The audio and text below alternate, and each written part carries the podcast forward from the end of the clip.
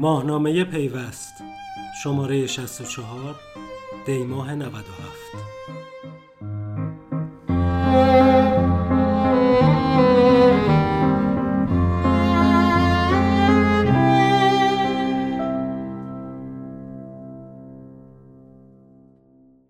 بازگشت تحریم ها چه تأثیری بر صنعت فناوری کشور گذاشته است؟ سایه بلند تحریم همه می دانستیم. از مدتها قبل از اینکه ترامپ آن نشست خبری کذایی را برگزار کند به دوربین ها زل بزند و به کل دنیا اعلام کند که چیزی به نام برجام را دیگر به رسمیت نمی‌شناسد. همه می‌دانستیم اما به عنوان کشوری که در سه دهه گذشته با انواع و اقسام تحریم ها دست و پنجه نرم کرده ایم آیا برای پیشگیری از آثار شوم تحریم فکری کردیم و آستینی بالا زدیم یا به تماشای این قول نچندان دوست داشتنی نشستیم؟ قولی که روز به روز قدش بلندتر می شود و سایهش درازتر. علاوه بر محدودیت های مراودات مالی و تحریم شدن اغلب بانک های ایرانی چیزی که بیشتر از دوره های گذشته به این تحریم ها چهره دهشتناکی داده قرار گرفتن نام برخی از شرکت های فناوری اطلاعات ایران به لیست بلند بالای تحریم های دفتر کل دارایی های خارجی آمریکا موسوم به اوفک است. آن هم در شرایطی که مجموعه حاکمیت راه نجات از اقتصاد نفتی را در فناوری اطلاعات عنوان می کند و توسعه اقتصاد دیجیتالی را تبدیل به ادبیات رایج خود کرده است. حال این سوال مطرح می شود که تحریم ها تا کنون چه تأثیری روی حوزه فاوا گذاشته است؟ فنا تحریم نگاهی به سابقه تحریم ها در دوره های مختلف نشان می دهد با وجود اینکه معمولا حوزه فناوری اطلاعات ایران به طور مستقیم هدف تحریم ها قرار نگرفته بوده است اما از تبعات این تحریم ها در زمینه های پولی و بانکی بی نصیب نمی ماند. با این حال تقریبا از سال گذشته این روند تغییر کرده و شرکت های مطرح آمریکایی در حوزه فناوری فاوا تحریم یا همان تحریم ها علیه حوزه فناوری ایران را آغاز کردند. نبود دسترسی به اپستور گوگل پلی یا بخشی از خدمات گوگل و حذف اپلیکیشن های ایرانی از این پلتفرم ها تنها بخشی از این تحریم ها بودند. هرچند آمار رسمی در مورد میزان آسیب کسب و کارهای مختلف دیجیتالی از این قبیل تحریم ها وجود ندارد اما به طور تقریبی 44 درصد از خدمات اولیه گوگل که مورد نیاز توسعه دهندگان و کسب و کارها هستند مسدود شدند همچنین در حوزه سیستم عامل 63 درصد در حوزه تبلیغات کسب و کار 63 درصد در زمینه آمار تحلیلی 38 درصد از خدمات گوگل در دسترس مردم ایران قرار ندارند. یکی از وجوه تمایز دور جدید تحریم ها علاوه بر تحریم مستقیم برخی از شرکت های حوزه فاوا همچون همراه اول و شرکت های زیر مجموعه هلدینگ راهبر برجسته شدن موضوع ارزهای دیجیتالی است ارزهایی که مبتنی بر فناوری بلاکچین طراحی شدند و همین ویژگی آنها را به ابزاری بالقوه برای دور زدن تحریم ها تبدیل کرده است. در همین راستا دسترسی ایرانیان به کیف پول بیت کوینشان در برخی از های معروف معاملات بیت کوین از جمله شیپ شیفت و بیترکس قطع و نام دو شهروند ایرانی فعال در حوزه ارزهای دیجیتالی از سوی وزارت خزانهداری آمریکا به لیست تحریم ها اضافه شده است. فارغ از اینکه دامنه لیست تحریم های ایالات متحده چه افراد و شرکت هایی را هدف قرار داده آنچه حائز اهمیت است تبعات تحریم های آمریکا در زمینه صادرات فناوری به ایران است این تحریم ها بر اساس مقررات تنظیم شده توسط این کشور صادرات صادرات مجدد فروش و عرضه هر نوع کالا فناوری یا خدمت به صورت مستقیم یا غیر مستقیم از ایالات متحده یا یک فرد آمریکایی در هر نقطه دنیا به ایران را منع کرده است این ممنوعیت حتی فراهم آوردن دسترسی به اینترنت توسط اشخاص آمریکایی به ایرانیان را نیز شامل می شود. توسعه دهندگان نرم افزار ایرانی نمی توانند محصولات خود را در App Store یا Google Play عرضه کنند. همچنین هیچ فرد ایرانی نمی‌تواند از محصولات McAfee، Adobe و بسیاری از نرم افزارهای دیگر استفاده کند. علاوه بر اینها دسترسی به برخی از خدمات Google، Microsoft، ESET و Oracle یا web service های مختلف آنها از آدرس IP ایرانی ممنوع شده است. به این ترتیب شاید بتوان مهمترین تاثیر این محدودیت ها را در کسب و کارهای دیجیتالی و صنعت نرم افزار کشور دید.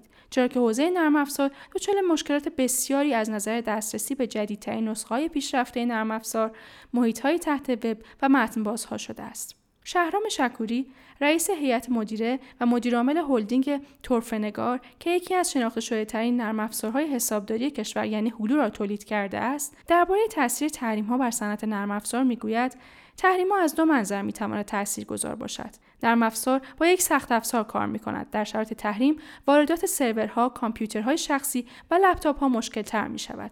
همچنین بحث زنجیره اقتصاد مطرح است. بسیاری از سنوف و صنایع با آمدن تحریم ها دچار مشکل می شوند و همین مشکلات تقاضای بازار نرم افزار را تحت تاثیر قرار می دهد. شکوری معتقد است تولید کنندگان نرم افزار از نظر فنی نیز مشکلات زیادی دارند چون روی سیستم عامل کار می کنند و سیستم عامل خارجی است به گفته او دسترسی به نرم افزارها و ابزارهایی که تولید کنندگان نرم افزار به عنوان تست استفاده می کنند زبانهای برنامه نویسی همچون جاوا بسترهایی که روی آنها کار می کنند و اپلیکیشن های متنبازی که به اشتراک گذاشته می شوند با محدودیت مواجه شده است.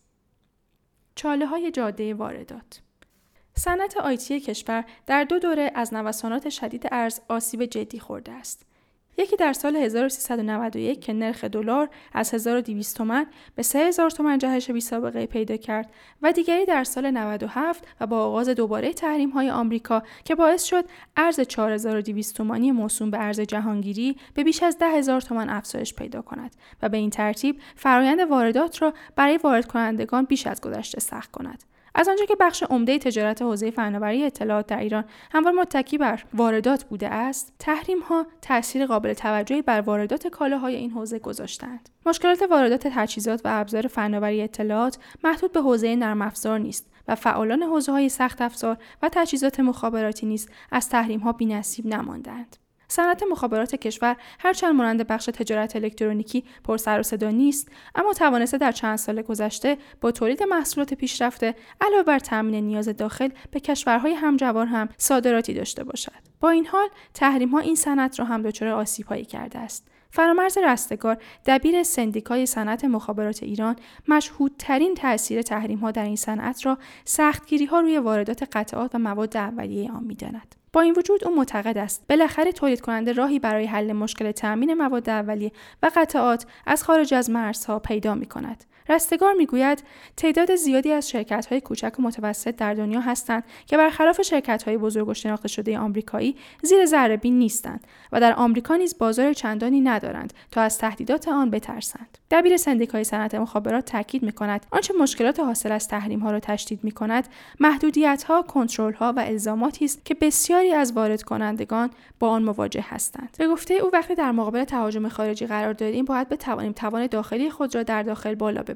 با پیش آمدن مشکلات ارزی در کشور و سوء استفاده از این ماجرا بررسی ها و کنترل ها بر روند واردات افزایش یافته و همین موضوع روند ثبت سفارش و واردات مواد اولیه و قطعات را کند کرده است. این تاخیرها و تعللها برای تولید کننده که بر مبنای اعتبار خود با یک شرکت خارجی معامله کرده زیانبار است. آنگونه که حمید توسلی عضو کمیسیون سخت افزار سازمان نظام سنفی رایانه استان تهران می‌گوید تحریم ها روی واردات لپتاپ نیز به طور مستقیم و غیر مستقیم تاثیر گذاشته است. او عنوان می کند اولین تاثیر تحریم ها محدودیت دسترسی به ارز در کشور و تلاطمات نرخ آن بود. وقتی ارز سهمیه بندی می شود واردات همه کالاها با محدودیت مواجه می شود علاوه بر این با آمدن تحریم های ثانویه مراودات مالی نیز محدودتر و وضعیت حمل کالاها نیز نامشخص شده است. در این میان. های مختلفی از حوزه فاوای کشور نیز هستند که مانند لوازم جانبی موبایل و لپتاپ به نوعی کالای لوکس وارداتی محسوب می شوند و شاید بود و نبود آنها در نگاه اول چندان حیاتی به نظر نرسد. آن هم در شرایطی که واردات تجهیزات اصلی ارتباطی با مشکلات زیادی همراه است. با این حال بخشی از گردش مالی صنعت IT کشور به همین کالاها گره خورده است. سیامک غنیمی فرد عضو کمیسیون سخت افزار سازمان نظام صنفی رایانه استان تهران درباره تاثیر تحریم ها بر شرکت های وارد کننده این تجهیزات سخت افزاری می‌گوید صدمه ای که همه شرکت های تولیدی و بازرگانی از تحریم ها دیدهاند متوجه شرکت های سخت افزاری هم شده است. مهمترین مشکل این شرکت ها در حال حاضر علاوه بر مقررات دست و پاگیر داخلی مسئله نقل و انتقال مالی است. به ویژه مراودات با کشور امارات متحده عربی به عنوان کشوری که در 20 سال گذشته مرکزی برای تبادل مالی و ترانزیت کالاهایی بوده که به ایران می آمده است. به تبع تحریم ها سختگیری امارات به ایران بسیار بیشتر از قبل شده است. طبیعتا یکی از کالاهایی که از این روند آسیب دیده کالاهای آیتی است. اما غنیمی فرد هم مانند دبیر سندیکای صنعت مخابرات تحریم ها را فقط بخشی از مشکلات این روزهای فعالان حوزه فاوا می‌داند و معتقد است بیشترین فشاری که به این شرکت وارد می شود مقررات جدید وارداتی است. به گفته این عضو کمیسیون سخت افزار سازمان نظام سنفی رایانه استان تهران هرچند دولت برای تطبیق خود با شرایط تحریم برنامه ریزی کرده اما در اجرای این برنامه ها نسنجیده عمل کرده است. اگر از سال گذشته تدابیری اتخاذ می کرد شاید چنین شوکی به اقتصاد کشور وارد نمی‌شد و در عرض چند ماه قیمت کالاهای وارداتی دو سه برابر نمی‌شد. در شرایطی که دولت برای واردات قانونی کالاهای آیتی تا این حد سختگیری از خود نشان می‌دهد دو راه پیش روی شرکت ها میماند. یا شرکت خود را تعطیل کنند یا از منابع داخلی نیازهای خود را تامین کنند. اما به باور غنی فرد اگر همین منابع داخلی تمام شوند شرکت های وارد کننده کالاهای آیتی سراغ روش های دیگری خواهند رفت که لزوما هم روش های درستی نیستند. حال به نظر می رسد سیاستگزاران باید فکر کنند که چگونه گزار شرکت ها و بخش خصوصی از شرایط تحریم را تسهیل کنند. آیا باید همه آنها را حذف کنند یا از آنها کمک بگیرند تا نیاز کشور را در حد ضرورت تأمین کنند؟ راهکار یا انکار؟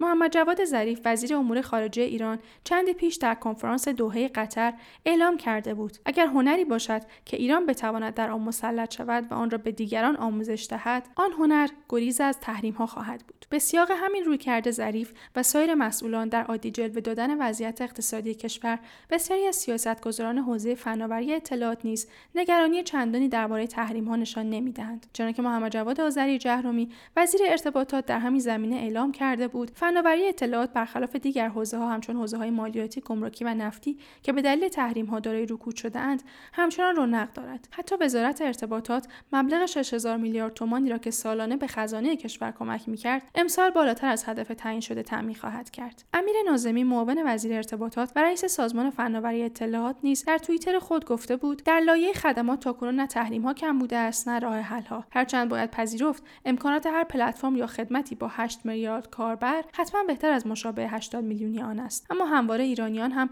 راهی یافتند. با وجود چنین اظهاراتی به نظر می رسد این وزارتخانه تدابیری برای عبور از شرایط تحریم اندیشیده است. چرا که علاوه بر تشکیل کمیته ضد تحریم در وزارت ارتباطات سیروس موثقی معاون برنامه‌ریزی و نظارت راهبردی این وزارتخانه از تدوین بسته ویژه‌ای خبر داده و گفته است ورود کالاهای واسطه برای توسعه و نگهداری شبکه تأمین زیرساختهای ارائه خدمات فضایی ترکیب سهامداری اپراتورهای ارتباطی جابجایی و انتقال ارز و افزایش قیمت تمام شده محصول و خدمات بخش فناوری اطلاعات و ارتباطات ناشی از آزادسازی ارز پنج محوری هستند که در قالب این بسته اجرایی تهیه و تدوین شدند به امید توان بومی. فارغ از اینکه چقدر سیاست های دولت برای پیشگیری از تبعات احتمالی تحریم موفقیت آمیز خواهد بود آن هم در شرایطی که مشکلات تامین مالی چرخه این اکوسیستم روز به روز بیشتر می شود یک رویکرد همیشگی نسبت به موضوع تحریم در کشور مطرح بوده است. اینکه فرصت های بسیاری در دل تحریم نهفته که می تواند منجر به توسعه شاخهای غیر نفتی اقتصاد کشور به ویژه رشد اقتصاد دیجیتالی شود. اما چقدر توان فناورانی بومی می تواند به تنهایی این بار را به دوش بکشد؟ شهرام شکوری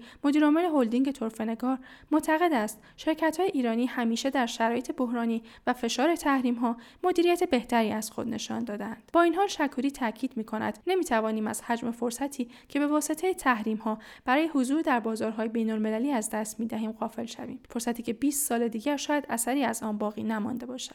در شرایط تحریم یکی از گزینه هایی که پیش روی تولید کنندگان وجود دارد خودکفایی و اتکا به دانش داخلی است. اما تجربه های نچندان موفق برخی از پروژه های فناورانه داخلی از پیامرسان بومی گرفته تا تولید سیستم عامل ملی عمدتا تولید کنندگان را در استفاده از تکنولوژی های بومی دست به تر کرده است. با این حال نمی‌توان نمونه های موثر فناوری های داخلی را نیز نادیده گرفت. فناوری هایی که در همین شرایط تحریم راه نجاتی پیش پای کسب و کارهایی گذاشتند که از دسترسی به سرویس های بین المللی منع شدند. مانند سایت های آر که نتیجه تلاش یکی از شرکت های فعال در عرصه میزبانی داده است. آنگونه که علیرضا کتابی سرپرست و ناظر این سایت می‌گوید بگذر DNS ی ارائه می کند که هر شخصی می‌تواند آن را روی connection اینترنت خود تنظیم کند و به راحتی به سایت های خارجی که ایران را تحریم کرده اند وارد شود. سایت هایی که عموم مردم در حال استفاده از آن هستند در همه قشرها از برنامه نویسان گرفته تا گیمرها. لیست این سرویس ها نیز مدام در حال بروز شدن است. هرچند این قبیل نمونه ها به کمک کاربران ایرانی شتافتهاند اما رهایی از آثار تحریم ها همیشه به این راحتی نخواهد بود.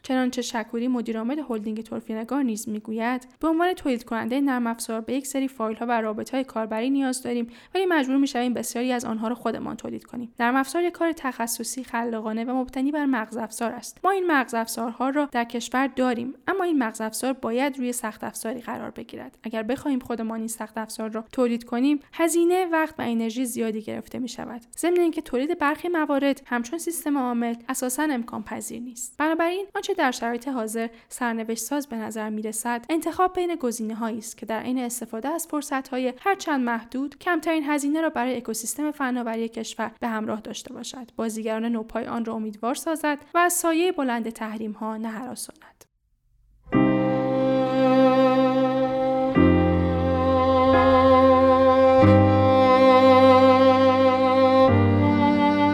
ماهنامه پیوست. شماره 64 دیماه 97